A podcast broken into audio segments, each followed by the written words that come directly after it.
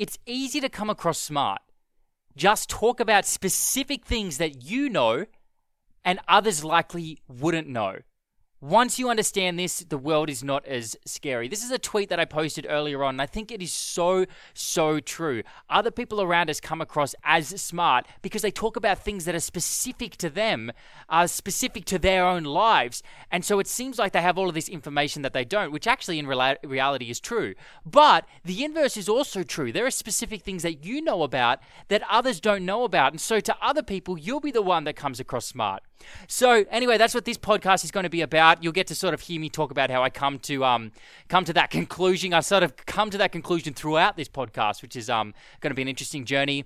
And before we dive into it, I just wanted to remind you to check out quasarcomponents.com, where we're going to cover all 72 of Quasar's components. I'm really excited for this series. Been working hard on it, and all proceeds go directly to help with the development of Quasar. So check that out, quasarcomponents.com, and I'll see you on the other side.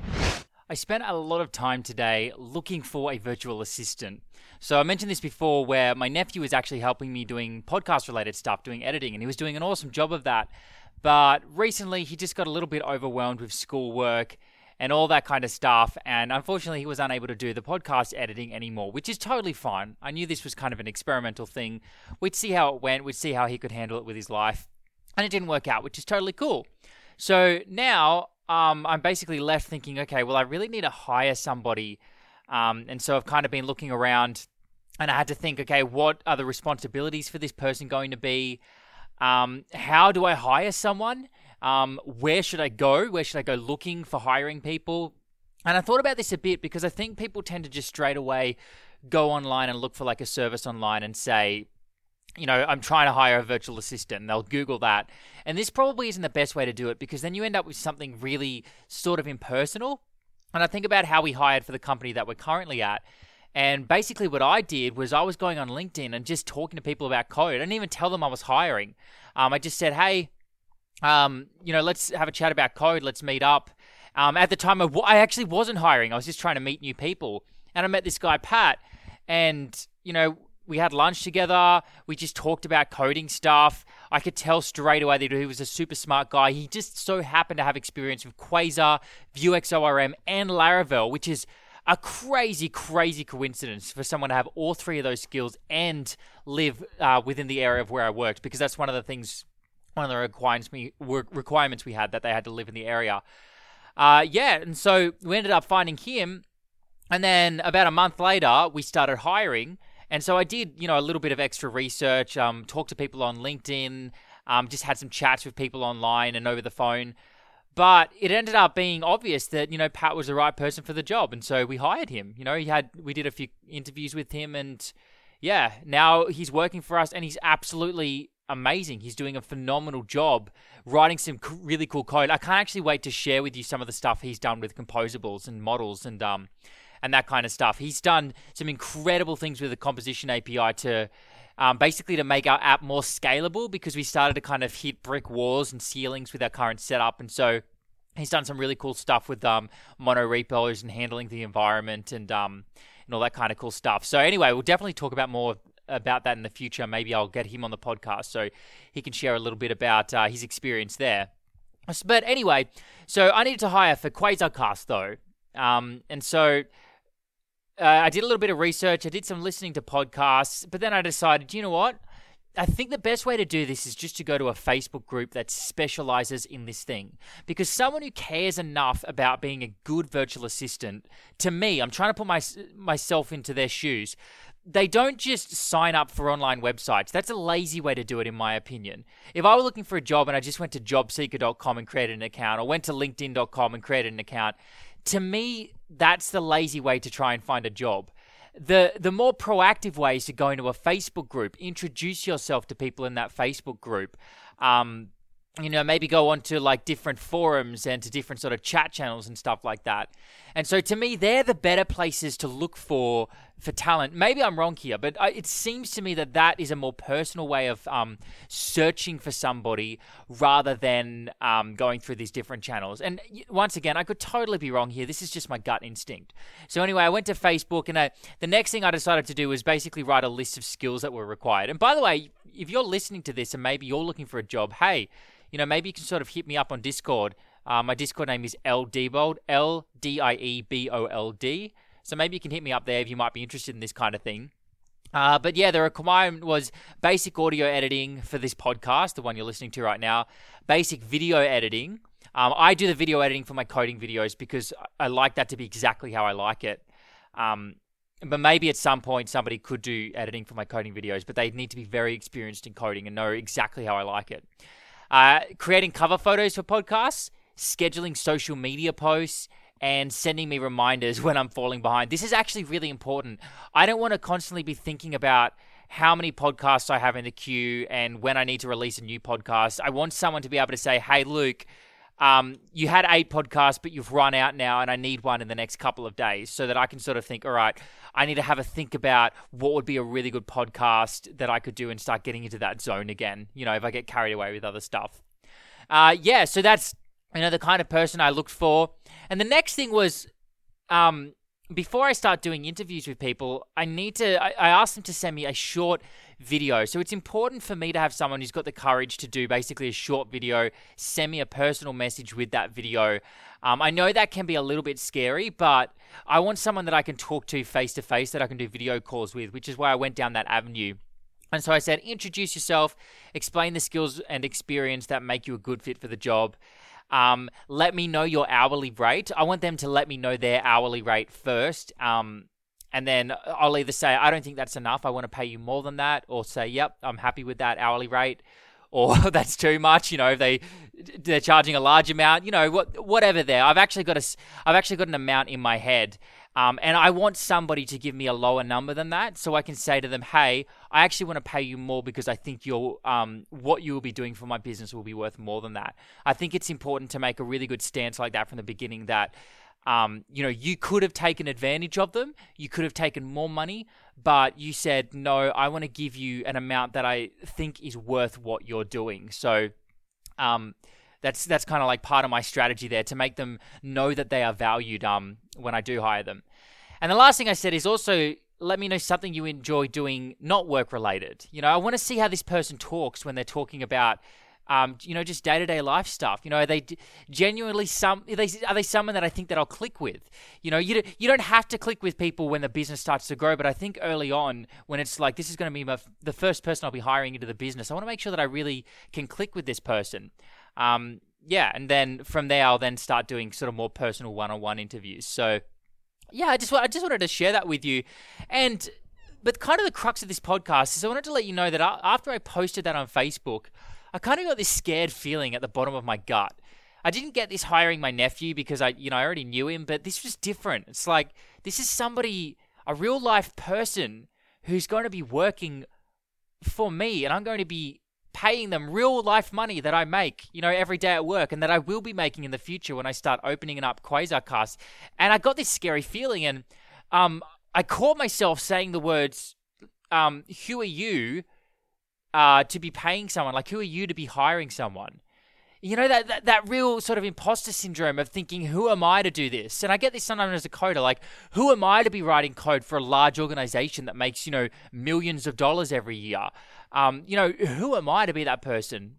But then I sort of caught myself in the moment and said, well, who is anyone to do anything? You know, like, we're all just people at the end of the day. And just, just about anybody who goes out on their own and decides to do something entrepreneurial, which Quasarcast is, I guess. You know, I guess it really is an entrepreneur um, journey. I never really thought of it, um, you know, to that degree. I guess I kind of have, but anyway. Um, but then I realized most people are going to have this gut feeling that I got, but the ones that choose to say, yes, this is scary, but I'm going to do it anyway. Yes, I feel like an imposter sometimes, but I'm going to do it anyway. Sometimes I'll press record um, to do a video and think to myself, who am I to be teaching about the composition API? I've only been using it for a few months. But it's the people that basically say, you know what? I am going to do this anyway. I'm going to push through it. And even though it's scary to me, even though I get this gut feeling that says, you know, do I have, I'm trying to find the right words here. Um, do I really have the skills? Am I good enough? They're the right words When, when you get that feeling in your gut saying, Am I actually good enough to be the person that's doing this thing um, that I feel like people are much more qualified to do?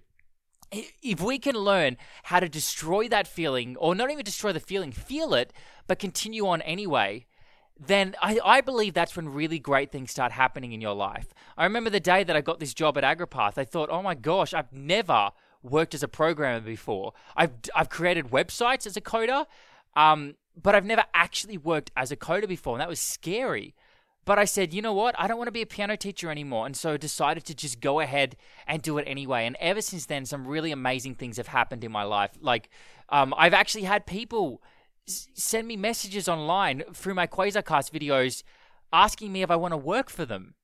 Like, th- that's amazing. Just because I had the guts to actually do something like this. And I guarantee if you're listening to this podcast right now, uh, there's a good chance that you have a similar amount of experience to me and a similar skill level to me. And you might actually think that I'm a lot more talented than I am just because I'm sitting here talking to you, um, you know, talking into your ears in a podcast format because I sit in front of, you know, my screen and record a video. It sort of creates this feeling that that I'm a lot more I, I, guess skilled and powerful than I actually am. But that's not it. The truth is, I just sat down for a small period of time and figured out how to do one piece of the puzzle and figured out how to do it well. And then, whilst it was in my brain, I recorded it in a video. And then I went back and edited that video so that it actually looked good and didn't waste your time when you were watching it. So, like, I hope you're starting to sort of see the message here. We're all just a bunch of people that really aren't, um, really are smarter than we think we are. And other people tend to be not as smart as they appear to be. Another thing that I noticed later on in life is that everybody around us seems smarter than they actually are because people talk about things they know. And chances are there's a good chunk of what somebody knows that you don't know. So if I'm talking to someone, like 40% of what they tell me about might be things that I don't know. Actually, let's t- let's imagine I'm talking to someone about the Python programming language. Uh, they might mention a whole bunch of things. Like 90% of their knowledge might, around Python might be stuff that I know nothing about. And so that creates the appearance of intelligence. That makes them seem like they're a whole lot, quote unquote, smarter than I am. But if I were to talk to that person about classical piano, then to them, it would create the appearance that I'm a lot smarter than they are because they know nothing about piano and 90% of what I'm talking about is new stuff to them that they don't they don't know about. And so we we end up living in a world where people around us seem smarter um than they actually are and we feel like we're not as smart as we actually are. And it's this like horrible cycle that we just need to get over. And so we need to find that spot. In my case it was for hiring a new person and feeling like I wasn't worthy, like I wasn't intelligent enough, or I didn't have the skills. Um, you know, I've never hired someone before. I don't know what it's. Oh, yeah, apart from my, you know, my nephew, which to me is like a totally different dynamic. Um, but you know what? I'm going to learn on the job. You go in there confident, and you say, "Hey, you know, I'll just be honest. I'll say, hey, I don't have a lot of experience with hiring someone, but I'm going to do my best to make a good experience for you. And I want you to let me know where you think I'm going wrong. Maybe this person has that experience as a virtual assistant before.